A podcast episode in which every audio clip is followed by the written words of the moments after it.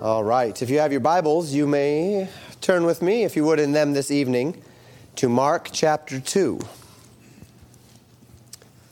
Looking at verse 23 in Mark 2 and going then through a few verses in chapter 3, Lord of the Sabbath.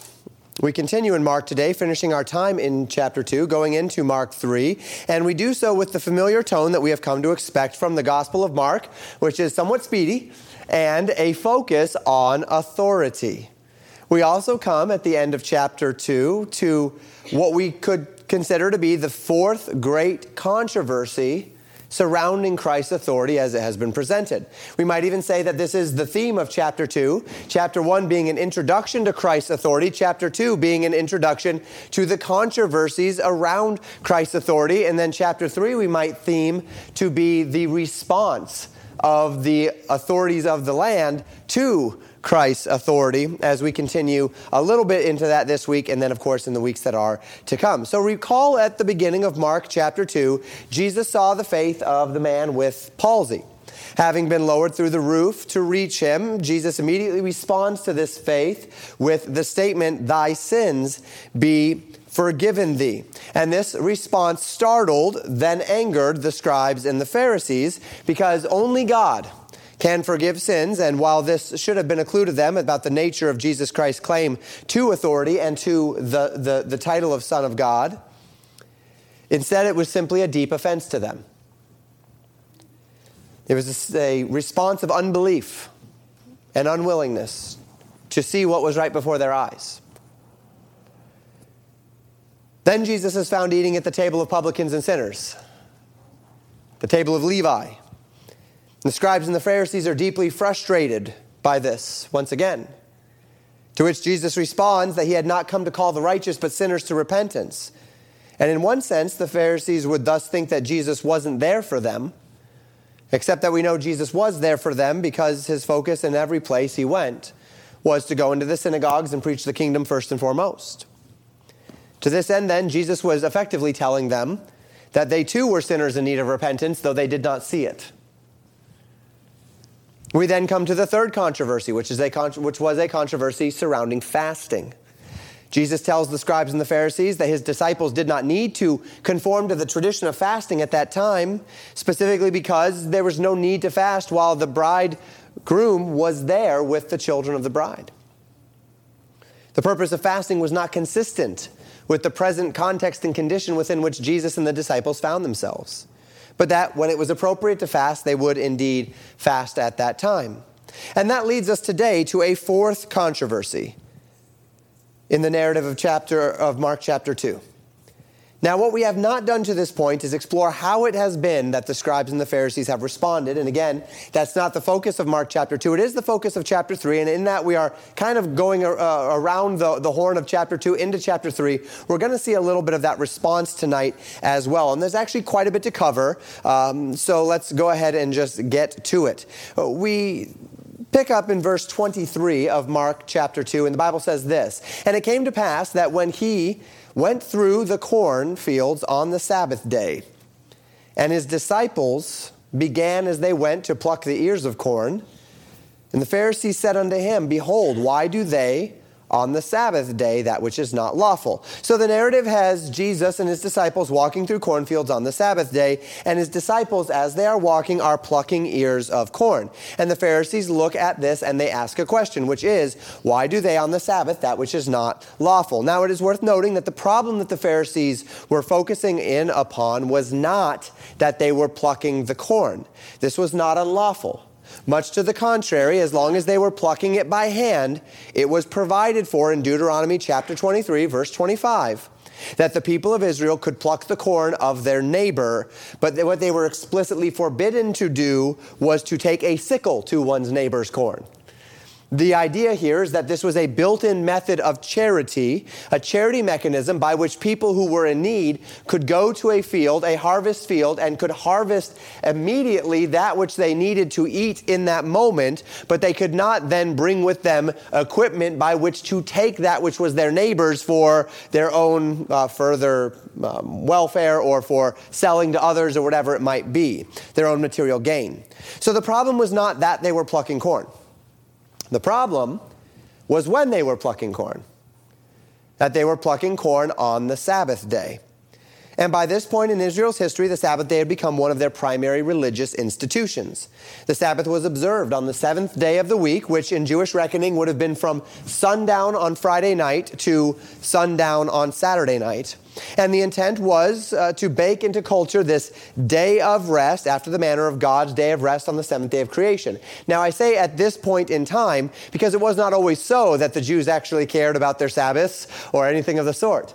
Uh, this was actually not a distinctive uh, directly of, um, of, of broad Jewish culture until after the time of renewal in the days of Antiochus Epiphanes, 167, 165 BC. It had been a couple hundred years at this point that the Jews had been into this, this uh, position, mental position of nationalistic fervor after a time where all of the Jewish traditions were effectively dying out. And then before that, of course, we see in our Old Testaments that while the Jewish traditions were always around and the, and the scriptures were always there somewhere, um, culture never did a really great job at obeying them in, in Israel. However, after this nationalistic fervor, after Antiochus Epiphanes, the Syrian king, attempted to uh, forcibly convert the Jews to Hellenism or, or, or Greek culture, Israel what became extremely orthodox in their interpretation of the law of God, of law of Moses. And so they established these laws, and then they built on top of those laws traditions to make sure that they would properly align themselves with these laws. One of those laws was the law of the Sabbath, taken primarily from Exodus chapter 31 through 38, in which, by Jewish tradition, they interpret 39 categories of forbidden acts on the Sabbath day sowing, plowing, reaping, binding sheaves, threshing, winnowing, selecting, grinding, sifting, kneading, baking, shearing wool, washing wool, beating wool, dyeing wool, spinning, weaving, making two loops, weaving two threads, separating two threads, tying, untying, sewing two stitches, tearing, trapping, slaughtering, flaying, salting, curing hide, scrapping hide, cutting hide, writing two letters, erasing two letters, building, tearing a building down, extinguishing a fire, kindling a fire, hitting with a hammer, taking an object from a private domain to a public domain, or transporting an object in the public domain. These were all things that were identified by Exodus, uh, by, by, by the Jewish traditions from Exodus chapters 31 to 38 as unlawful on the Sabbath day. Now, of course, these things have been and were at that time, even still, generally subject to interpretation, an interpretation which perhaps has never been fully consistent in the Jewish world, as um, there's a, a, standard, but the, always those that are, are less than enthusiastic about certain aspects of said interpretation. There was, however, a general consensus at this time among the authorities and powers in this regard.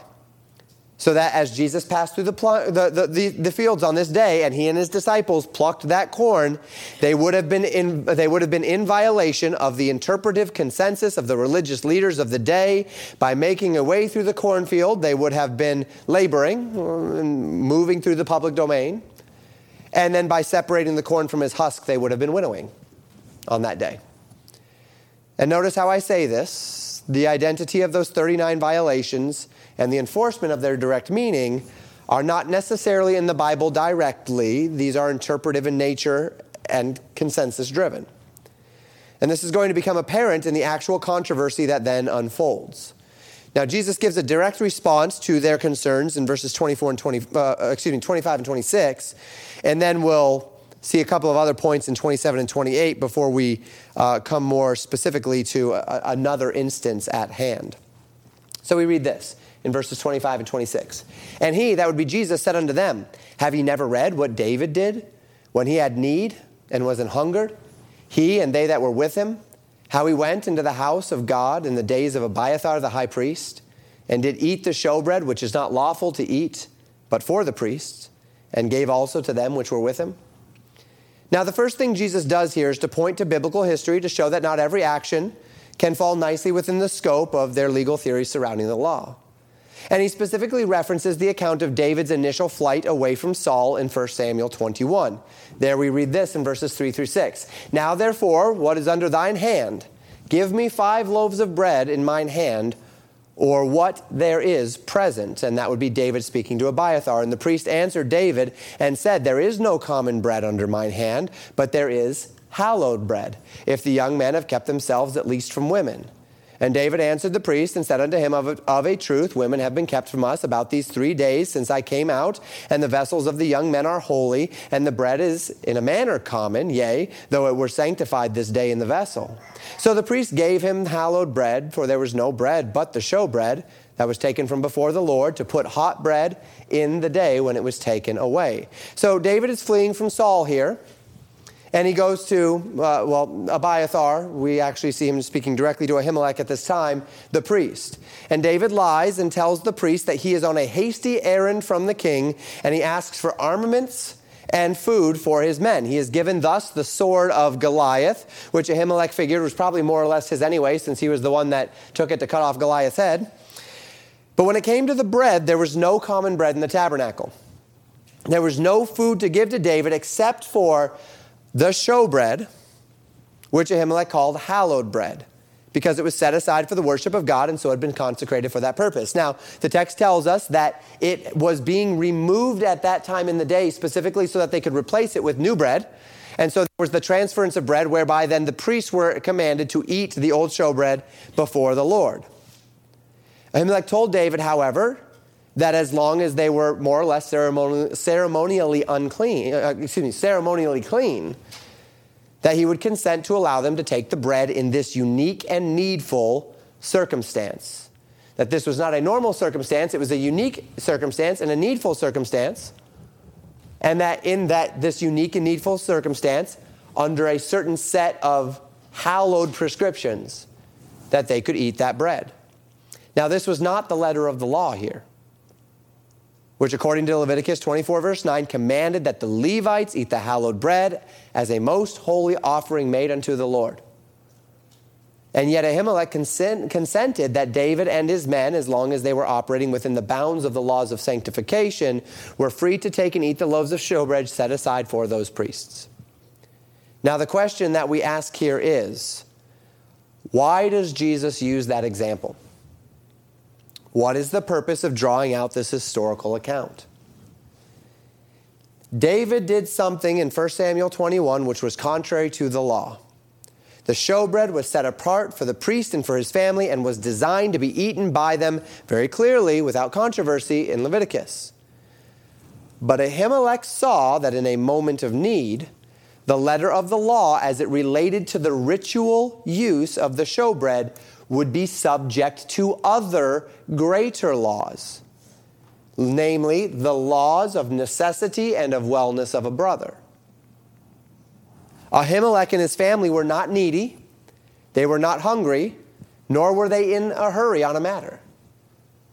David and his men were, by David's representation at least, these things. A great need rested upon David by his representation in this moment. And Ahimelech saw the law of necessity as being of greater authority than the law which governed the ceremonial law that which governed the typical use of the showbread. A singular instance, a singular exception to that which was established in the law in deference to a greater law, which was the law of necessity.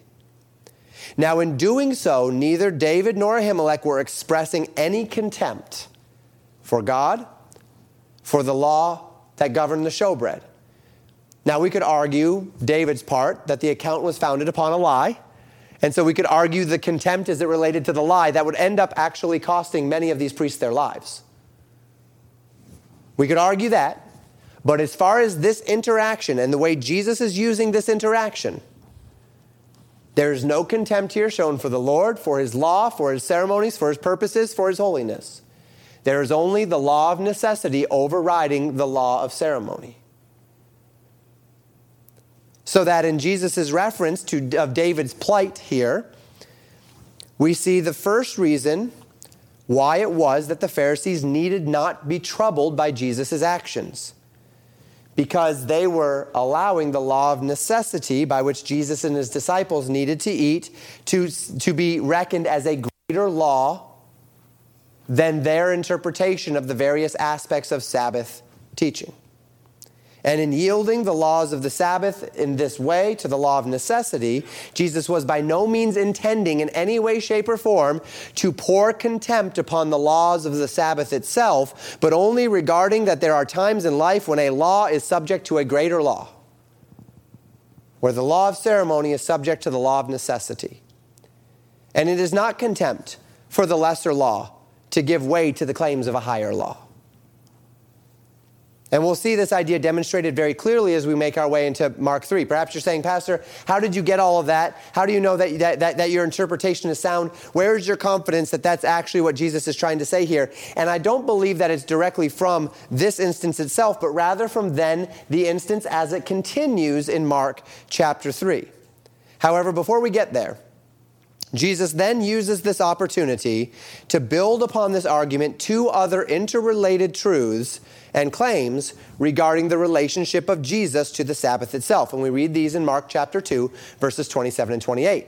The Bible says, And he said unto them, that would be Jesus to these Pharisees, the Sabbath was not made for man. Excuse me. The Sabbath was made for man, and not man for the Sabbath. Therefore, the Son of Man is Lord also of the Sabbath.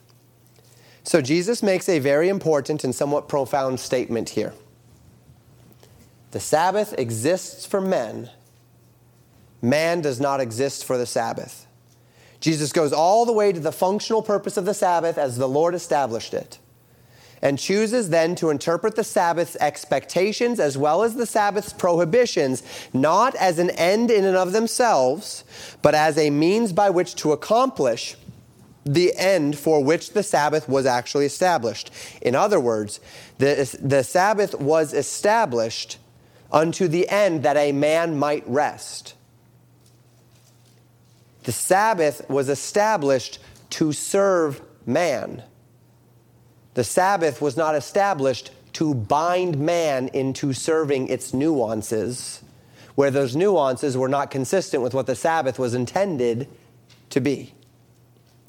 And Jesus reminds his listeners that the end of the Sabbath, its effective purpose, was not so that man could be constrained in service to the expectations of a day of a week, but rather that a man would be served through being compelled to rest one day of the week. The Sabbath was established by God not to be a yoke upon the necks of those who would seek to follow it, but to be a servant, an asset, a help, a value to its adherents. To cause men to rest from their labor, to compel men to slow down, and to contemplate the God whom they could not see, rather than only the circumstances of the existence which they saw all around them every day to remember where it was that blessing came from, where it was that wellness came from, where it was that provision came from, so that as they rested on this day, they rested not just from their labors, but they rested in the Lord. Expressing on that day a manner of trust that would carry them through the other six days where they did their due diligence to do as unto the Lord. Only to then at the end say, Lord, if I give up one day of my labors to you, you will take care of me well. Not to mention the other Sabbaths, uh, seven year Sabbaths and 50th year Jubilee. But at which point the Sabbath then would become a burden, causing one to be unable to live properly. At this point, it is no longer accomplishing its intended purpose. It has become a burden rather than a rest, it has become a sorrow rather than a joy. So that as Jesus and his disciples chose what to do on that day, namely to pluck and eat this corn, they assessed that to do otherwise would to cause the Sabbath to be a burden rather than a blessing, which would violate the intent of the Sabbath in the name of the letter of the Sabbath.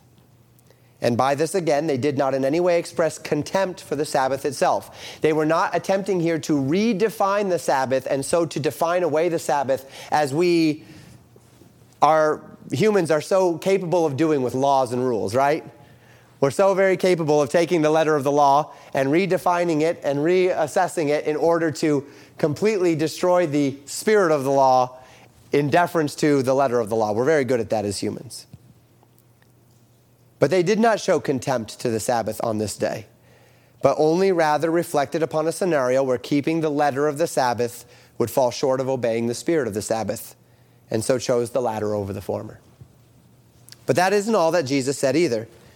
He then said, in connection to this idea, therefore, the Son of Man is Lord also of the Sabbath. Now, take note of the fact that in the scope of the book, who introduced our Savior, the very beginning of the book, right? If I turn back to Mark chapter 1, I read, In the, be- the beginning of the gospel of Jesus Christ, the Son of God. So the book is introduced, our Savior is introduced as the Son of God, and whose focus rests upon the authority of Jesus Christ by virtue of him being the Son of God. Jesus here does not call himself the Son of God. He actually calls himself here the Son of Man. He says, therefore, the Son of Man is Lord also of the Sabbath. Now, the title Son of Man is one that is used throughout the scriptures to speak of humanity. It is given as a sort of title for the prophet Ezekiel uniquely. If you were to go into the Old Testament, you would not find it used much, except in Ezekiel, where it's used everywhere. But spoken of in any context, generally speaking, it is simply referencing those who come from the line of Adam. They are the sons of men. But of course, the funny thing about that is that Jesus does not come from the line of Adam. He is not born of a human father, he's born of a human mother, but he was conceived of the Holy Ghost. It is interesting here then that he is called the Son of Man. To this end, in the New Testament, we see Jesus reference himself as the Son of Man as being a, a statement of authority. And if we have any doubt about that, we simply go back to a few verses to Mark chapter 2, verse 10 where Jesus said, The Son of Man hath power on earth to forgive sins. So that we find Jesus claiming both a connection to his humanity and a connection to his authority, even in this title, not as the Son of God, but as the Son of Man. Jesus seems to be claiming the authority which all men have the right to claim in a sense the authority over the nature of the Sabbath as an institution designed for the good of man. And so it's subject to the authority of man. That if the Sabbath was truly made for men, then men hold the a measure of rights over the nature of the Sabbath day. And because man is also under authority, he has no right to explain away the Sabbath's purpose or to pour contempt upon its intent. But as it was made and operated under a man's authority, men have every right to subjugate it to the needs of him and his disciples. But this is certainly not all that Jesus is saying here. Jesus is also claiming here a unique connection to the Sabbath that the Son of Man, meaning himself specifically, not just the sons of men, but the Son of Man, is Lord also of the Sabbath. That not only was the Sabbath made for men, and so that in that sense, every man has some measure of flexibility or some measure of authority as it relates to the nature of what their Sabbath looks like. But then he says, and on top of this, the Son of Man is Lord also of the Sabbath. That he has the right to do as he would with it. For indeed it is his day. Yes, mankind has the right to recognize the law of necessity above the law of the Sabbath, in that the Sabbath was made for man and not man for the Sabbath. But the Sabbath, which was made for man, is also established not just for man, but it's established unto God. The Sabbath is a day to honor the Lord who rested on the seventh day. The Sabbath is a day to regard the design and authority of God over human priorities. So that ultimately it is the Lord of the Sabbath to whom man is accountable as he relates himself to the Sabbath's demands. That if I were to, uh, well, not me, if they were to miss or reinterpret the Sabbath in a manner that was not consistent with uh, uh, that which was right before God, that they would answer to the Lord of the Sabbath for the manner for, for pouring contempt upon that, that, that Sabbath day. And Jesus says here that in the same way that the Son of Man has power to forgive sins, the Son of Man is Lord of the Sabbath, and he has every right to express it as he sees fit. For it is for him as a man, but it is also unto him as the Son of Man. And as this is the case, there's no scenario where he is outside of his rights on how he observes it. And this leads us to the exercising of this principle. We have this principle laid out in chapter 2 with something fairly innocuous, which is the plucking of corn, in order that we can understand where Jesus coming, is coming from in chapter 3 when he does something a little bit more dramatic. So we read beginning in verse 1. And he, that would be Jesus, entered again into the synagogue. And there was a man, and there was a man there, excuse me, which had a withered hand. And they watched him, whether he would heal him on the Sabbath day, that they might accuse him. And he saith unto the man which hath the withered hand, Stand forth. And he said unto him, Is it lawful to do good on the Sabbath days, or to do evil, to save life, or to kill? But they held their peace. And when he had looked round about them, on them with anger, being grieved for the hardness of their hearts, he saith unto the man, Stretch forth thine hand. And he stretched it out, and his hand was restored whole as the other. And the Pharisees went forth, and straightway took counsel with the Herodians against him, how they might destroy him. So Jesus uh, was in the fields picking corn uh, when the previous controversy came up. And now the Bible says he enters into the synagogue. Uh, the definite article here, the synagogue, not just a synagogue, uh, probably means that he's back in Capernaum. Capernaum was the base of operations when he was up in Galilee. That's the place where he lived when he was up in Galilee uh, after he had left Nazareth and he had left his home. And in that, it's the synagogue. Uh, we say, which synagogue is the synagogue? Well, very likely the synagogue here is Capernaum.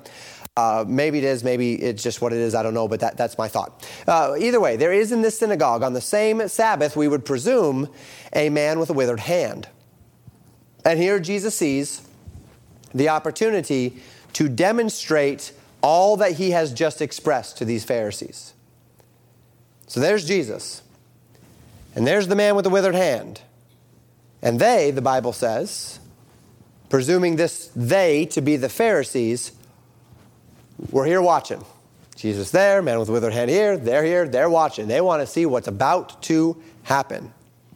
Would he heal this man on the Sabbath day? See, because in order to heal a withered hand on the Sabbath day, Jesus must create something. He must work, he must labor, he must create. He must create whatever sinews, muscles, bones, we don't know. Whatever it was, he had to create something. And so this would have been unlawful by the legality of the Sabbath day, by those 39 ordinances. Now let's pause and consider the spiritual blindness of the moment. Jesus is standing next to a man with a withered hand.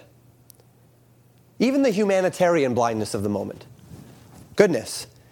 Everyone presumes upon what Jesus is about to do here. He's been going around all Galilee healing everybody.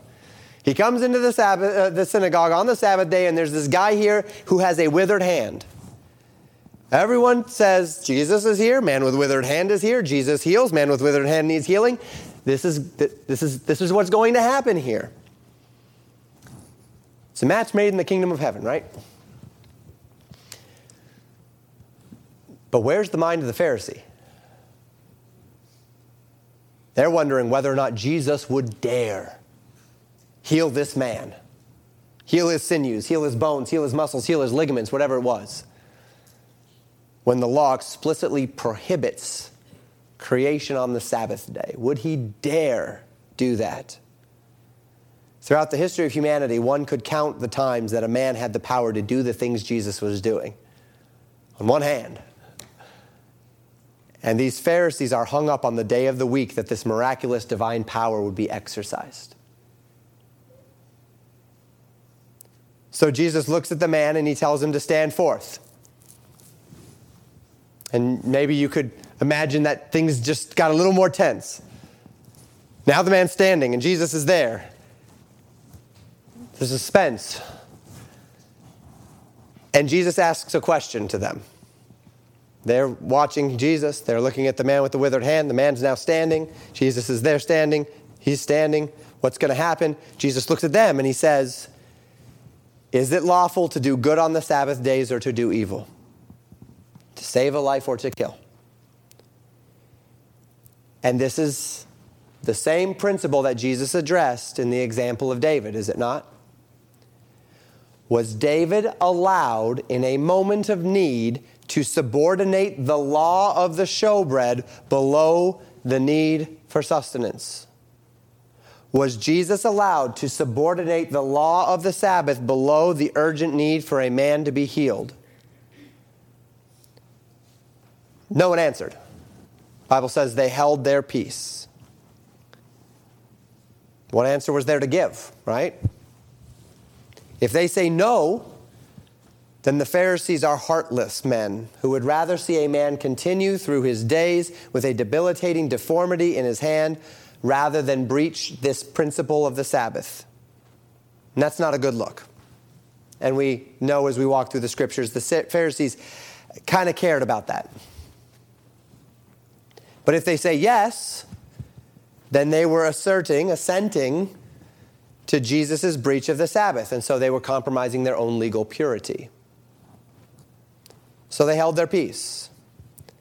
And this really did not make Jesus happy.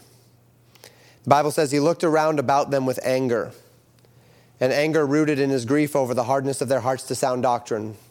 Anger is not in every case a bad, sinful thing. Anger has a righteous outlet. If it were not so, then the Lord could not get angry, for indeed the Lord does not sin. But in that we see that the Lord is angry, then we know that there is a root by which anger can be manifested in a way that is not sinful.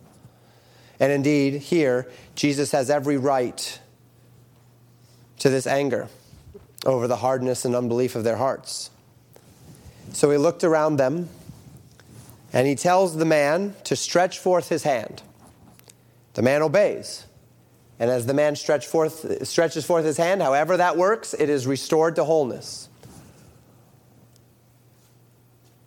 Now, no one resisted Jesus in this thing.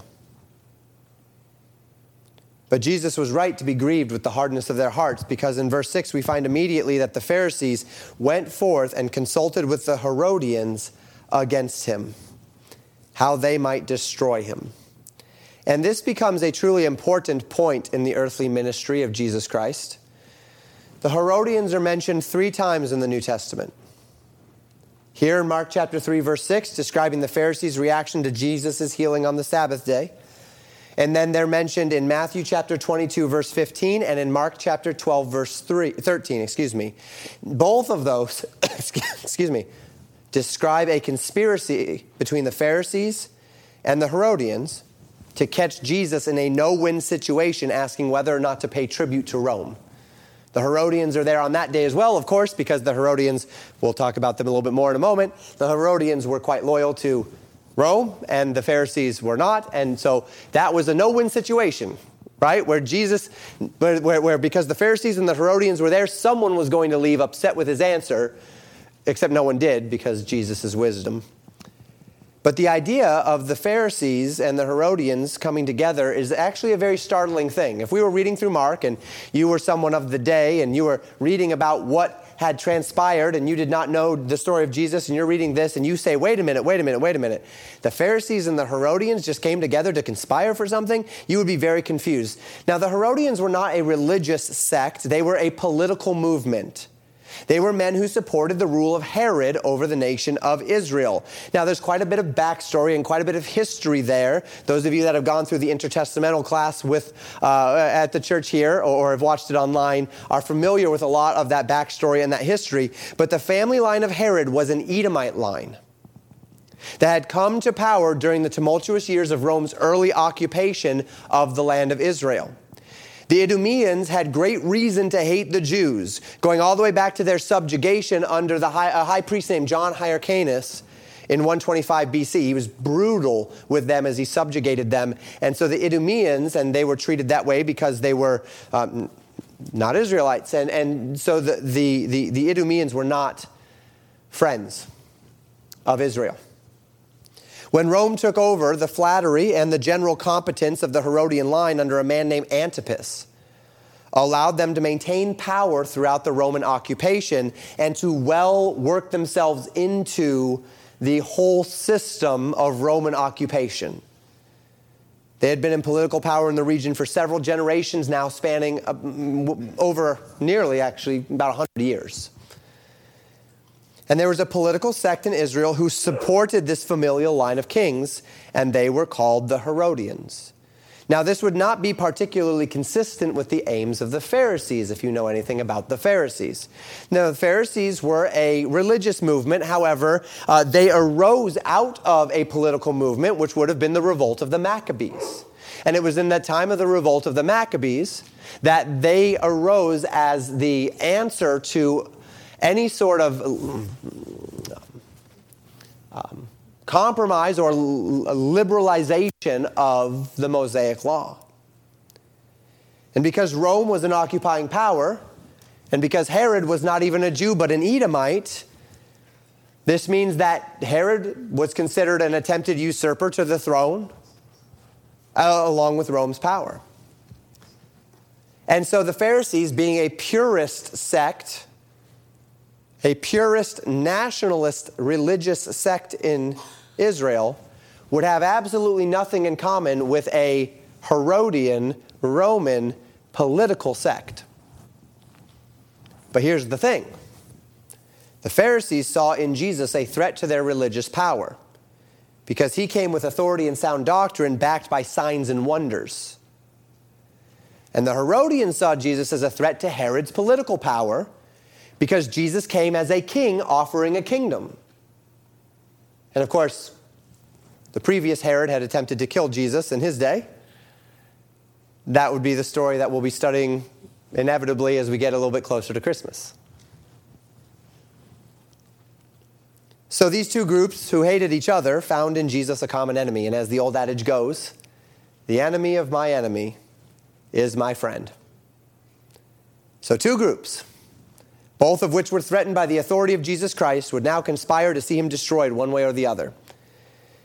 And we leave our text there for today. But I'd like us to learn some lessons as we close this evening, and we'll leave with the Herodians and the Pharisees conspiring together how they might destroy Jesus. Four points, however, as we, as we try to draw application out of what we've learned this evening. Point number one Grace has made Christians free from the letter of the law. Now, I'm not going to spend excessive time on any of these points this evening. I can and indeed have preached an entire series, in fact, on the statement which I just made in my first point. And though it is, in a way, opening a can of worms to set down such a point, which is actually quite controversial in Christian circles today without fully defending it, it is important to state this fact in conjunction with our next point because of the topic at hand, namely that would being the Sabbath day. The New Testament makes it clear that Jesus came not to abolish the law, but he did also come to fulfill the law. And that those who are under this grace that is found in the finished work of Jesus Christ do not rest under the letter of the law, under its commands and its dictates.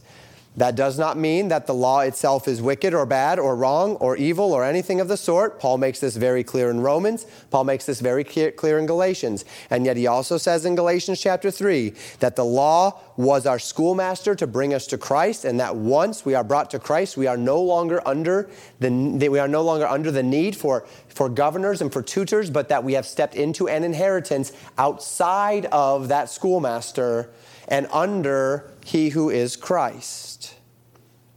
Those who are under grace do not rest under the law's commands, under its dictates. The Sabbath is one of the things which is explicitly mentioned in the New Testament as being fulfilled, as something which the Christian is freed from through Christ's fulfillment of the law.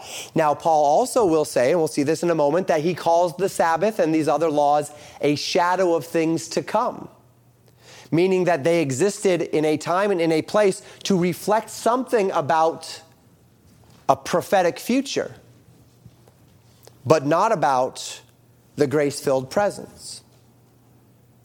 Hebrews 4 telling us that the believer lives in the Sabbath every moment that he is in fellowship with his Savior Jesus Christ. So Paul will say in Colossians chapter 2 verses 13 through 16, "And you, being dead in your sins and in the uncircumcision of your flesh, hath he quickened together with him, having forgiven you all trespasses, blotting out the handwriting of ordinances which was against us, which was contrary to us, and took it out of the way, nailing it to his cross.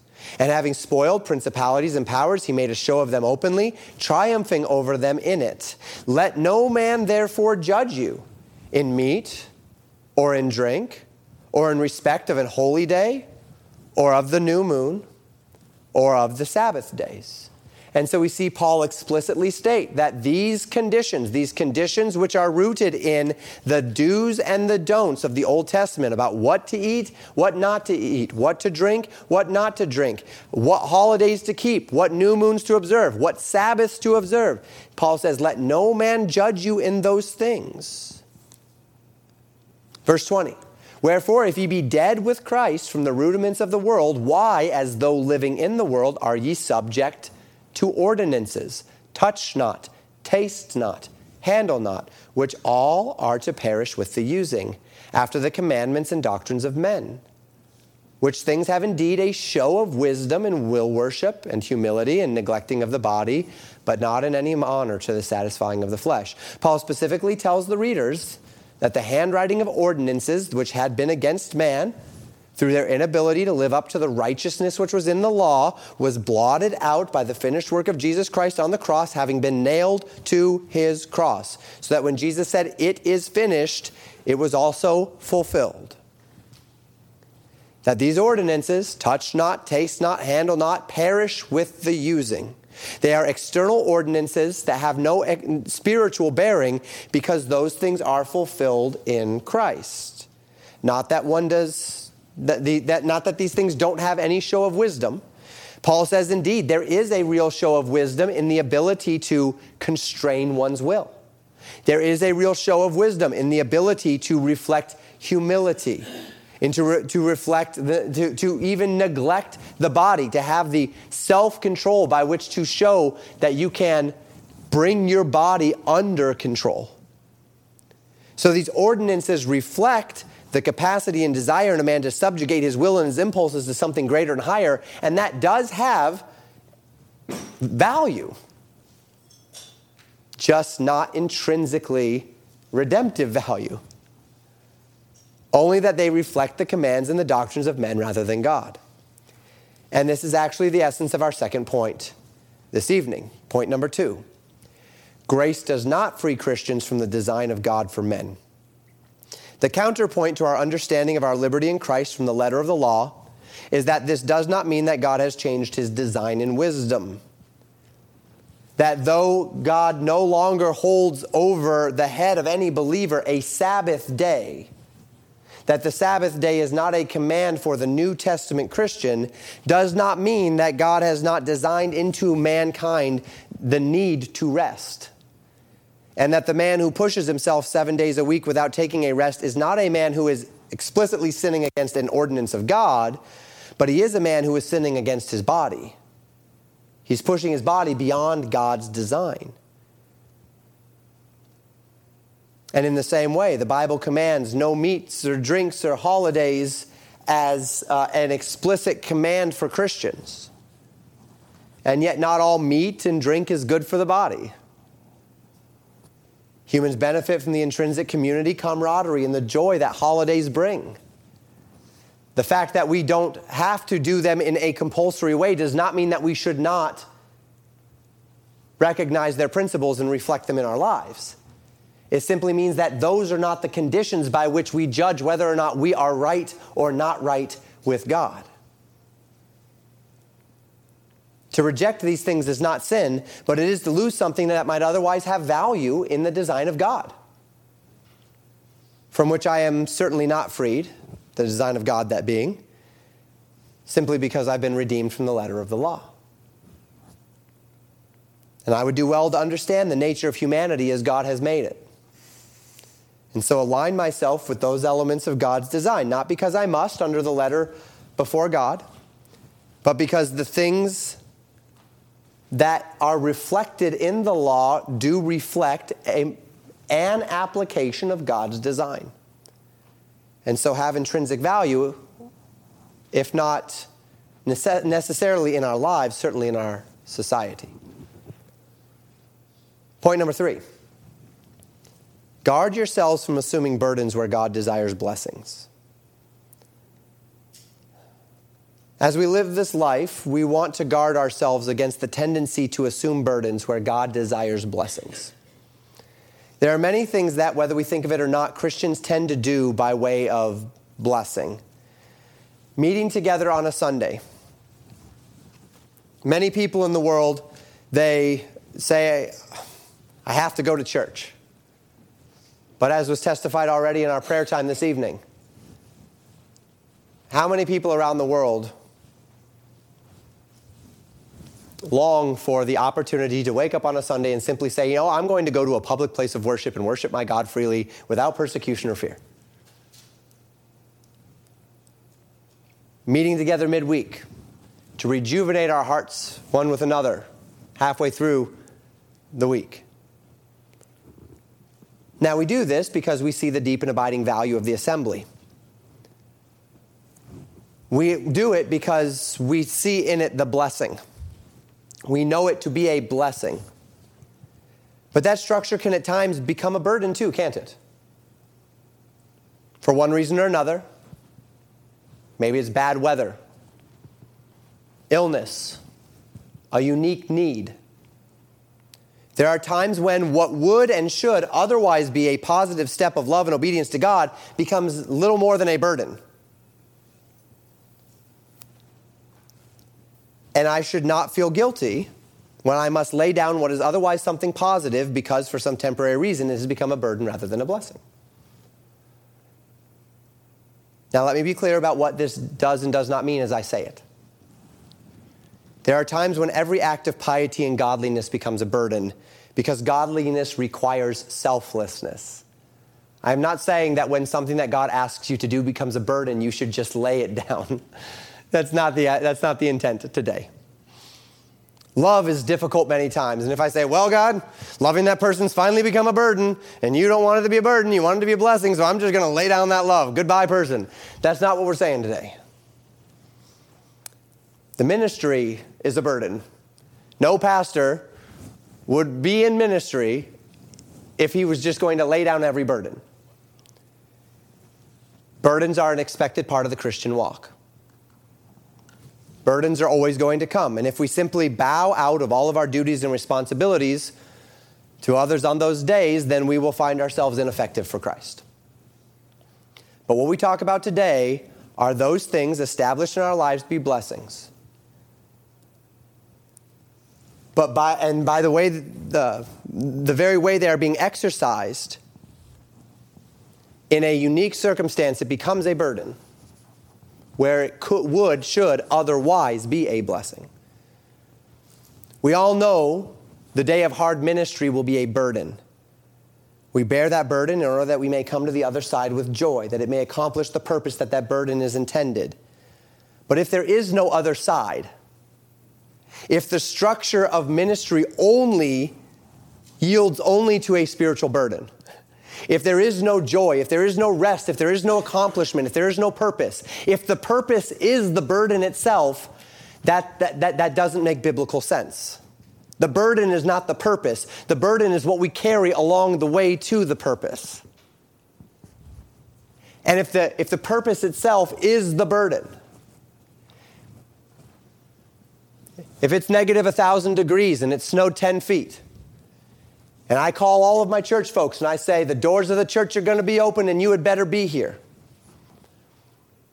The purpose of me doing that on that day is not that we can come here and actually have a blessed day of worship. The purpose is that we can show ourselves how pious we are by actually making it to church. The purpose has become the burden. That's a day where I need to call and say, everybody stay home. I don't want anyone dying trying to get to church today. You see the difference? And so it is with all things in the Christian life. There will be hard days which accompany a calling which is otherwise one of liberty and of joy. But if there is no liberty and joy at all, then consider the system itself and see why it is that you have seen fit to yoke yourself to a burden that does not give way to spiritual blessing, to spiritual liberty, to joy where God would otherwise desire a blessing. And this applies to church. This applies to our standards of living. This applies to our interactions with others. If they only represent in our lives a burden, if we are carrying a burden for a burden's sake, there is something out of order in that and ought to be explored. Is there a way that this got confused? Is there a way that, that we took something that was right and good and was intended to be right and good, but somehow got it confused or, or misordered? And do we just need to realign it? Do we just need to refocus it?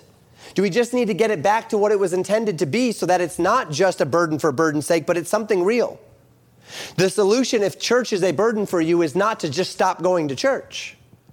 The solution is to figure out why church is only a burden and then to fix that. Is it because of the church that you're going to? Is it because of the manner that you have approached church? Is it because of the heart with which you're doing it? Is it because there's rebellion that needs to be repented of? What is it that makes church only a burden? And let's get that fixed because it's not supposed to be that way, right?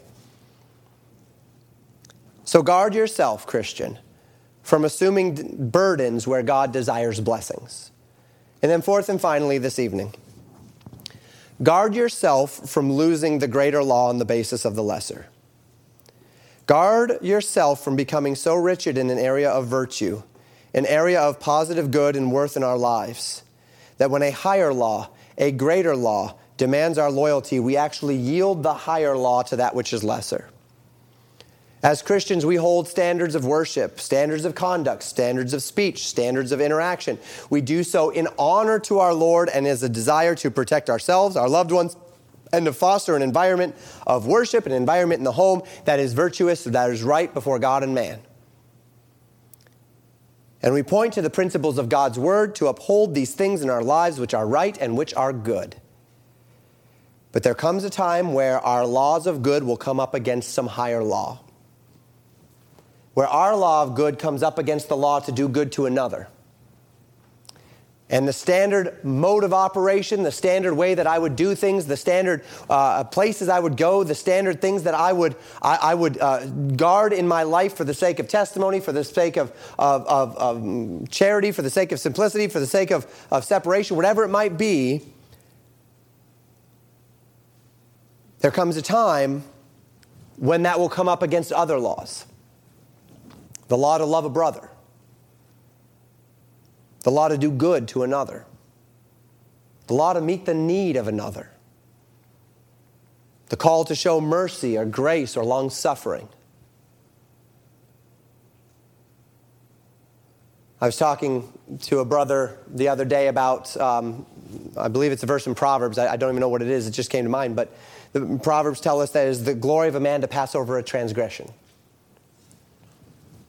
Now, as a general rule, that's not a good thing to just live by, right? Pass over every transgression. But there's a time where it's the right thing to do. Where the law, so a greater law calls you to something other than what you would normally operate by, even in wisdom. And to accomplish this purpose, you will be asked in that day to subordinate the laws of good by which you operate you will be required to go, a place, go to a place or do a thing or interact with a person, things which you would otherwise avoid, and following the laws of good which you've erected in your life for your wellness and your protection. And on that day, you'll need to follow a higher law to subjugate the good to the more needful. And in these last two points, I have remained somewhat general in my exhortations, and that specifically because I fear many or any direct examples I give will serve to confuse rather than to explain or clarify. So, to a degree, what I'm doing as I'm giving these points somewhat generally is I'm trusting the Holy Spirit in this. That if the Spirit of God, as I say these things, is placing his thumb on something in your life and says, examine this thing, that you listen to that and that you examine it in turn. But you might be facing these decisions where you live by good laws which make for your wellness and the wellness of your family and of your church, but then there comes a day when not just for the sake of breaching anything, not out of contempt for what you have lived by, or certainly the God that has uh, burdened you to live by them, but there comes a day when to do something else that Christ has called you unto. Again, to do good for another, to show Christ to another, to show love, to accomplish the commands, which are higher commands, to truly love your God and to love your brother and to love your neighbor, you will be asked to come outside of those good laws for a moment of time, not in contempt of those things that you are doing, not uh, in order that you might cast off those things that you have been doing that have been there for your protection or for your safety or for your wellness, out of wisdom or out of, uh, out of that which is, is best, but rather to do so in order that you might com- accomplish something higher. And on that day, don't allow yourself to lose the greater law on the basis of the lesser. Don't allow yourself to be the person who would pass up healing the man with the withered hand for the sake of a Sabbath ordinance. Who would pass up feeding a man who, who he and his men need food for the sake of a ceremonial showbread. Don't allow your own fears or your apathy or your comfort to get in the way of doing what is truly right on that day. Don't allow a man's hand, as I said, to remain withered so that you can please the perceptions of those who believe worshiping God is a system rather than a spirit. And as we do these things, we position ourselves to be men and women who embody the desire of our Savior, really, who embody the example of our Savior. That they who worship God worship him in spirit and in truth. And in doing so, we also live out the authority of our Savior, who is Lord of the Sabbath, who commands our love and obedience, and who has com- uh, fulfilled in himself all of the righteousness that the law requires. And for we who are complete in him, we are exactly that complete in him. Thank you for listening to Pastor Jamin Wickler from Legacy Baptist Church in Buffalo, Minnesota. More information about Legacy Baptist Church and a library of sermons are available at www.legacybaptistchurch.net.